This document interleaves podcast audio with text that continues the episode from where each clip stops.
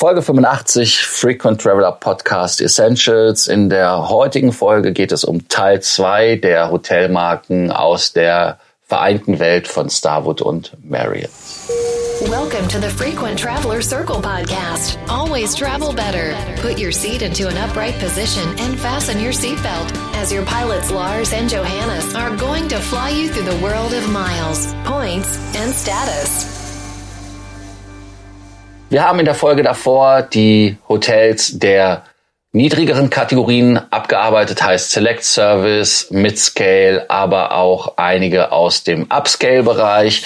Ein Hotel, was man natürlich noch erwähnen muss, wäre das Element Hotel, wo man von dem ökologischen Aspekt her ausgeht und sagt, okay, wir wollen etwas grüner sein. Ich nenne das Element im Prinzip ein Loft, nur in äh, Birke mit grünen Elementen. Insofern ansonsten gleich. Ein Beispiel dafür wäre der Komplex in Dubai. Ähm, draußen in Maizem. Da ist nämlich ein Loft und ein Element Hotel direkt nebeneinander. Die teilen sich sogar den Pool. Äh, es gibt weltweit jetzt 20 Hotels mit 3000 Zimmern ungefähr. Und es ist von der Kategorie angesiedelt äh, Residence Inn oder Fairfield Inn Suites, was man bei Marriott lange kennt. Ein Hotel, was von der Marke her natürlich wesentlich mehr Spaß macht, ist die Autograph Collection. Johannes, was ist die Autograph Collection und was macht die Autograph Collection zum Upper Upscale Hotel? Ja, die Autograph Collection ist ähm, tatsächlich was Spannendes, jetzt vielleicht nicht unbedingt für Geschäftsreisende, sondern auch wenn man mal privat in Urlaub fahren will. Man hat hier mit der Autograph Collection einfach nochmal einen Raum geschafft, geschaffen, wo man spannendere Hotels hat. Ähm, bei bei Starwood hieß das Pendant, glaube ich, damals Tribute Portfolio. Ähm, man sieht hier einfach, dass man nochmal so eine Marke geschaffen hat, wo man ja außergewöhnliche, nicht standardisierte Hotels drin hat, die einfach nochmal ein bisschen mehr persönlichen Charme haben, netter sind, äh, wo man ja eine Atmosphäre hat, die die von diesen teilweise wird's ja als anonym kritisiert von von dieser Atmosphäre, die man in großen Sheratons oder Marriott Hotels hat, abweicht. Also das ist ähm, eine spannende Marke meiner Meinung nach gerade für den anspruchsvollen Urlauber interessant. Äh, wie siehst du das, Lars? Kannst du mir dazu stimmen? Ja, ja, also äh, ich kenne das Autograph aus Dubai zum Beispiel. Das ist ja das Crewhotel von der Qantas ähm, in, in Dubai gewesen und äh, ich fand das eigentlich relativ gut als, als Hotel, aber in Dubai ist das ja immer leider kein Maßstab. Ähm, was ja auch ähnlich ist, ist die Collection von ähm, Starwood übernommen Design Hotels, wo es wo ja, wo Hotels sind, die eigentlich nirgendwo einzuordnen sind, die klein sind. Äh, das kleinste, glaube ich, ist mir in Athen aufgefallen. Die hatten ein Hotel mit 15 oder 16 Zimmern. Ähm, also das ist eine Selektion, wo man äh, hingehen kann, wenn man ein Hotelbetreiber ist, aber in keine andere Gruppe passt. Deshalb werden wir da auch nicht äh, eingehen drauf, weil das mit den fast 300 Hotels doch relativ äh, fluktuierend ist. Heißt also, Hotels kommen dazu, gehen wieder weg. Also es ist alles sehr aufregend, aber es ist halt kein äh, Brand-Tag, zumal es ja auch keine gleichen Benefits dort gibt. Best Rate Guarantee als Stichwort.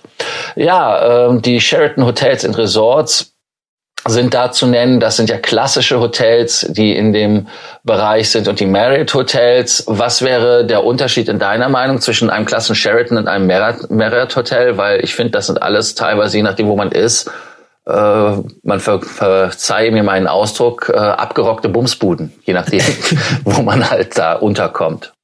Ja, da kommt's äh, kommt's wirklich auf die Location an. Ähm, das ist ja immer ein bisschen das Problem bei bei diesen äh, Legacy-Marken, dass man da einfach äh, natürlich auch die ältesten Hotels drin hat, also Sheraton und äh, Marriott. Mit den beiden ist es ja gestartet. Ähm, meiner Meinung nach sind die Hotels auch, auch wenn man jetzt mal persönliche Präferenzen, Sympathien etc. außen vor lässt, relativ vergleichbar. Es gibt ähm, sowohl bei Marriott als auch bei Sheraton eine relativ große Range an Hotels. Also es gibt neue Hotels, ähm, die ja die absolut top sind, also ähm, wo man wo man wirklich nichts dran auszusetzen hat. Und dann gibt es auch Hotels, ähm, die die sind immer noch gut. Also ich, ich bin grundsätzlich immer ja, happy mit den Hotels. Aber zum Beispiel von außen sieht man dann einfach, dass die Hotels schon was in die Jahre gekommen sind, äh, nicht mehr ganz so frisch aussehen. Also zum Beispiel, um, um da mal das äh, prominenteste Beispiel zu nennen,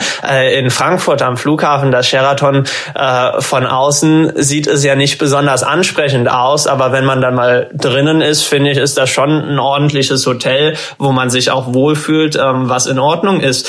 Ähm, so ist das da einfach bei vielen. Aber grundsätzlich muss man schon sagen, sagen, ähm, das sind, sind Premium-Hotels. Man hat eben die ganzen Annehmlichkeiten, die ein Full-Service-Hotel mit sich bringt. Ähm, Gerade für Leute mit Status ist das immer deutlich spannender, als zu diesen verschiedenen Subbrands zu gehen. Und dann natürlich der letzte Punkt, den man da anbringen muss. Sheraton und Marriott haben ja beide so ungefähr 500 Hotels unter dieser Hauptbrand. Äh, somit haben wir da weltweit über, äh, über 1000 Hotels, Marriott und Sheraton zusammen zusammen. Sind alle, alles relativ große Hotels mit vielen Zimmern. Also die Wahrscheinlichkeit, dass man, dass man da mal landet, ist einfach relativ hoch, würde ich sagen. Ja, äh, ich sag mal so, man hat ja auch Sheraton 2020 äh, gelauncht, also das Sheraton Grand, wobei man aufpassen muss, dass wenn es Sheraton Grand heißt, nicht unbedingt auch ein Sheraton Grand ist. Das ist auch das Spannende. Da gab es auch ein Hotel, was Sheraton Grand hieß, äh, aber keins war. Ich weiß gar nicht mehr, wo das war. Weißt du noch, wo es war, Johannes? Nee, da kann ich mich auch nicht mehr dran erinnern. Ja, also da war ich halt ein bisschen irritiert. Aber ansonsten eine alte und klassische Marke aus dem Portfolio sind die Westin Hotels. Westin Hotels, da äh, bin ich anfangs nicht ganz mit warm geworden, sage ich ehrlicherweise, ähm, weil es ein Take war, den ich nicht verstanden habe. Der hat sich jetzt natürlich etwas herauskristallisiert, wo es auch um, um Wellbeing geht, um Heavenly Bed geht geht. Also das heißt, dass man da auch sich mehr zentriert hat um die ganze Spa-Erlebnisgeschichte rum. Äh, ich habe in am Westin in Abu Dhabi immer gern benutzt, weil die einen 25 Meter Bahn draußen hatten, was sehr sehr schön war zum Schwimmen. Und da gibt es also auch immer Sportangebote. Die haben ja auch eine Kooperation mit äh, Reebok, wenn ich das noch richtig äh, rekapituliere.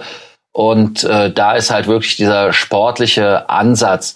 Und es ist ja auch ein ja, wenn man das sagen möchte, ein inner Zen, der beim Design der Westin Hotels da Einfluss genommen hat.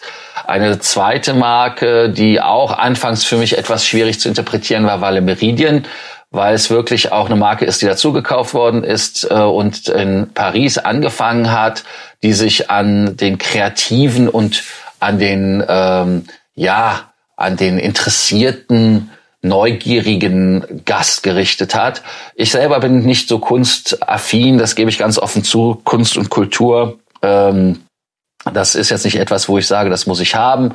Und wenn man halt in, in Limeridien Hotels kommt, kann es einem auch schon mal passieren, dass da irgendwelche Kunstwerke ausgestellt werden oder aber auch die Schlüssel, die zu den Zimmern führen, in einem Design sind, die etwas spezieller sind. Das Hamburger Limeridien, finde ich, passt da jetzt nicht so wirklich rein und das Wiener. Oder wie siehst du das?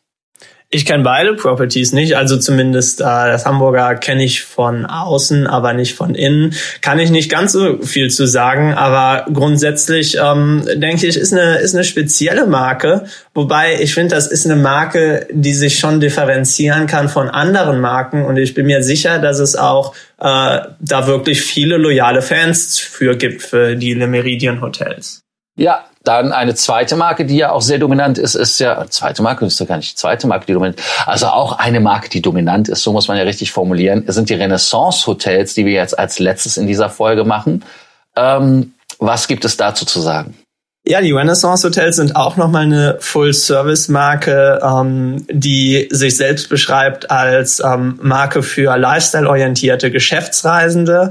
Ähm, was ich an Renaissance Hotels was spannend finde, was man ansonsten in den Ketten ja manchmal vermisst, ist, äh, dass man da wirklich unterschiedliche Hotels hat, die aber trotzdem den gleichen Standard haben. Also bei Autograph Collection und so hat man ja nicht immer, immer die, die Brand Standards drin. Das ist bei den Renaissance Hotels schon gegeben. Trotzdem unterscheiden unterscheiden die sich. Man legt viel Wert auf, auf das Lokale. Also ich kann mich dran erinnern, dass es nahezu überall äh, Gerichte gibt, die irgendwie mit der, mit der Region verwurzelt sind, wo das Hotel ist. Ähm, außerdem hat man da noch so ähm, ein, zwei andere Sachen. Zum Beispiel ähm, gibt es öfters mal Live-Musik, wenn ich mich richtig erinnere. Kunstwerk habe ich, glaube ich, auch schon mal gesehen tatsächlich. Und dann gibt es immer noch relativ, äh, relativ viele Informationen, was man in der Ecke tun kann. Also es ist meiner Meinung nach auch ein Hotel, was man gut im Urlaub besuchen kann, weil man sich irgendwie schon mit der Region dann verwurzelt fühlt, wo das Hotel ist und andererseits auch äh, da Tipps bekommt, was man machen kann. Gibt's natürlich in anderen Hotels auch, wobei ich das Gefühl habe, dass da bei Renaissance immer noch ein Fokus drauf gelegt wird. Ähm, wenn man die Marke jetzt mit anderen vergleichen müsste, dann würde ich sie fast in die Richtung von Le Meridien positionieren äh, und dann nochmal klar abgrenzen von den Standardmarken Sheraton und Marriott. Ähm, damit haben wir heute alle unsere Hotelmarken abgearbeitet, die wir in dieser Folge vorstellen wollten. In der nächsten Folge geht es dann um die spannendsten Marken. Das sind die im Luxussegment. Und wir freuen uns natürlich, wenn ihr auch dann wieder einschaltet. Thank you for listening to our podcast. Frequent Traveler Circle. Always travel better. And boost your miles, points, and status. Book your free consulting session now at www.ftcircle.com now.